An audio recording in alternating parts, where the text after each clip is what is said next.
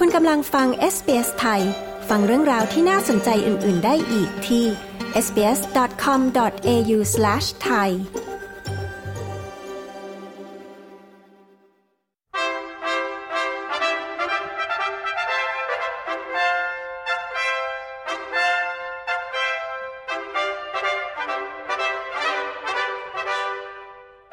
ถ้าคุณไม่พอใจประเทศที่คุณอยู่ คุณสนใจที่จะตั้งประเทศของตัวเองไหม ปัจจุบันมีปรากฏการณ์ใหม่ที่เรียกว่าประเทศจำลอง หรือ micronations ซึ่งเป็นประเทศที่สร้างขึ้นโดยบุคคลใดบุคคลหนึ่งขึ้นมา แล้วประกาศอิสรภาพต่อพื้นที่นั้นๆ โดยสมมุติ ซึ่งออสเตรเลียเองก็ขึ้นชื่อในเรื่องนี้ เพราะว่ามีคนออสเตรเลียหลายได้ตั้งประเทศใหม่ขึ้นมา ปรากฏการณ์นี้อาจจะดูเหมือนเป็นเรื่องแปลก แต่ในช่วงหลายปีที่ผ่านมาเรื่องนี้กลายเป็นประเด็นการต่อสู้ทางสังคม ที่กำลังเป็นที่จับตามองของนักวิชาการ เรามาติดตามรายงานเรื่องนี้จากคุณจููเลียนเอเยกันค่ะ ในปี 1970 คุณเลโอนาร์ด คาสลี จากรัฐเวสเทิร์นออสเตรเลีย ได้ประกาศอิสรภาพเหนือดินแดนที่เป็นฟาร์มของเขา และได้ตั้งประเทศขึ้นมาชื่อว่า The Principality of Hutt River เขาได้แต่งตั้งตัวเองขึ้นมาเป็นเจ้าชาย ซึ่งมีอำนาจสิทธิ์ขาดของกษัตริย์ทั้งหมดทั้งมวลก็เพื่อเลี่ยงภาษี และโควต้าการผลิต ในสมัยนั้นการกระทำที่ท้าทายเช่นนั้น ก็กลายมาเป็นต้นแบบของการเกิดประเทศจำลอง ประเทศที่ถูกสมมุติขึ้นเพื่อเอื้อประโยชน์ส่วนตนและในบางกรณีก็เป็นเรื่องของการตอบสนองอัตตาของตนเอง จนกระทั่งปัจจุบันนี้ที่ความคิดในเรื่องนี้ได้เปลี่ยนไป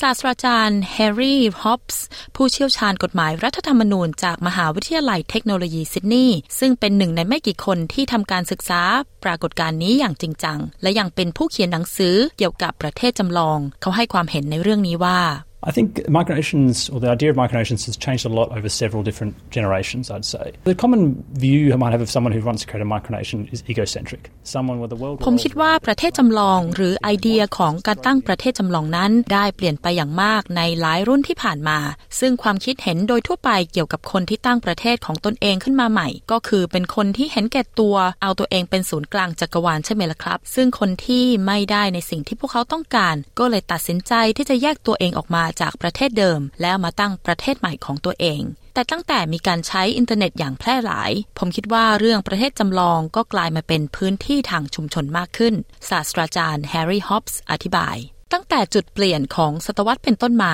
ประเทศจำลองเหล่านี้ได้ถูกตั้งขึ้น ในทางบวก โดยคนที่มุ่งหวังให้เกิดประเด็นความสนใจในเรื่องสำคัญต่างๆ เช่นคุณนิลส์เวอร์เมียส เขาเป็นคุณพ่อลูกสองในวัย 30 เขาเป็นพนักงานออฟฟิศในประเทศเบลเยียม แต่เขาก็ยังมีตำแหน่งที่ตั้งขึ้นเองก็คือ Grand Duke เมื่อคุณนิลส์เห็นข่าวของคุณคาสลีย์เกี่ยวกับราชอาณาจักรของเขา คุณนิลส์ก็ตัดสินใจที่จะสถาปนาพื้นที่ที่เขารักนั่นก็คือแอนตาร์กติกาให้เป็นพื้นที่ในการปกครองของเขา เขาเรียกดินแดนน้ำแข็งแห่งนี้ว่า The Grand Duchy แห่ง Frandensis คุณเนียลเล่าเกี่ยวกับการตั้งประเทศของเขาว่า Grand Duchy of Frandensis as the only country in the world that doesn't want any humans on its territory. And that's something unique, something more special comparing with other governments, but also comparing with other organizations. The Grand Duchy แห่ง Frandensis เป็นที่แห่งเดียวในโลกที่ไม่มีคนอาศัยอยู่ ซึ่งแตกต่างจากประเทศหรือองค์กรอื่น ๆ ซึ่งในปัจจุบันมีหลากหลายองค์กรที่ทำงานเกี่ยวกับเรื่องภาวะอากาศเปลี่ยนแปลงสำหรับแอนตาร์กติกา และนี่คือเป็นสิ่งที่เราแตกต่าง เราเป็นองค์กรไม่หวังผลกำไร และไม่สังกัดภายใต้รัฐบาลใด ซึ่งเป็นสิ่งที่เราใช้ในการตั้งประเทศจำลองนี้ขึ้นมา คุณนิลส์เปิดเผย เขาได้มีส่วนร่วมในหลายวาระในการสัมมนาว่าด้วยเรื่องของแอนตาร์กติกา ซึ่งคนที่ติดตามเขาก็ได้เรียนรู้เกี่ยวกับประเด็นโลกร้อน และนำความรู้ไปเผยแพร่ต่อสาธารณะ คุณเนียลส์ได้มอบเหรียญสดุดีให้นักสิ่งแวดล้อมหลายคนด้วย ศาสตราจารย์แฮร์รี่ฮอปส์ตั้งข้อสังเกตว่า The Grand Duchy เป็นตัวอย่างของคนรุ่นใหม่ ในการตั้งประเทศจำลอง ซึ่งไม่เพียงสร้างความขบขัน แต่ยังเป็นการสร้างเสียงเรียกร้องให้กับประเด็นที่ถูกหลงลืม เขาชี้ว่า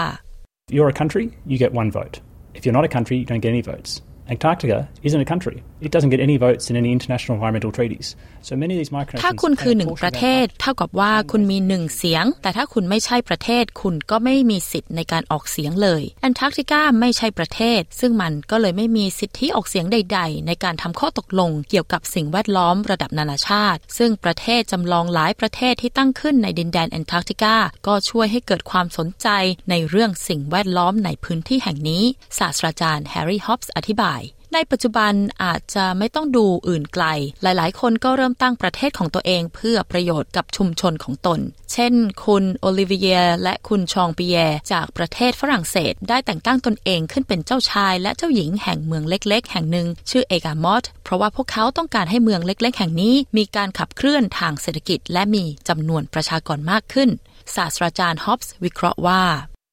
It was created as a way to bring the community together. And so the small town in France had spent had, had a lot of troubles for many, many years. And uh, people were leaving. Uh, it was an economically uh, a desperate situation. And so two people... ประเทศจำลองแห่งนี้ถูกสร้างขึ้นเพื่อเป็นการสร้างสัมพันธ์ในชุมชน ก่อนหน้านี้เมืองเล็ก ๆ ในฝรั่งเศสแห่งนี้ได้ประสบปัญหาที่ผู้คนย้ายออก และส่งผลกระทบด้านเศรษฐกิจ ดังนั้น คู่ชีวิตคู่นี้ตัดสินใจที่จะตั้งประเทศจำลอง และสถาปนาตำแหน่งขึ้นมา เพื่อดึงดูดความสนใจของนักท่องเที่ยว และทำให้เมืองเล็กๆแห่งนี้กลับฟื้นคืนชีพอีกครั้ง และมันก็ได้ผลสำเร็จเป็นอย่างดี ศาสตราจารย์ฮอปส์เปิดเผย พวกเขาได้จัดงานอีเวนต์ งานเฉลิมฉลอง และมีการจัดทำเงินสกุลท้องถิ่นขึ้น รวมทั้งมีสื่อที่นำเสนอข่าวและโครงการอื่น ๆ มากมาย โดยที่โอลิเวียแต่งตัวเป็นเจ้าหญิงเพื่อสร้างสีสันอีกด้วย เขาอธิบายในประเด็นนี้ว่า Well, most of people sometimes they do create their micronation because, first of all, they want to be a king. Uh, some of them have a big ego, we must say. We're more focused on, on what we can do for our city, on how we can promote our city. คนส่วนใหญ่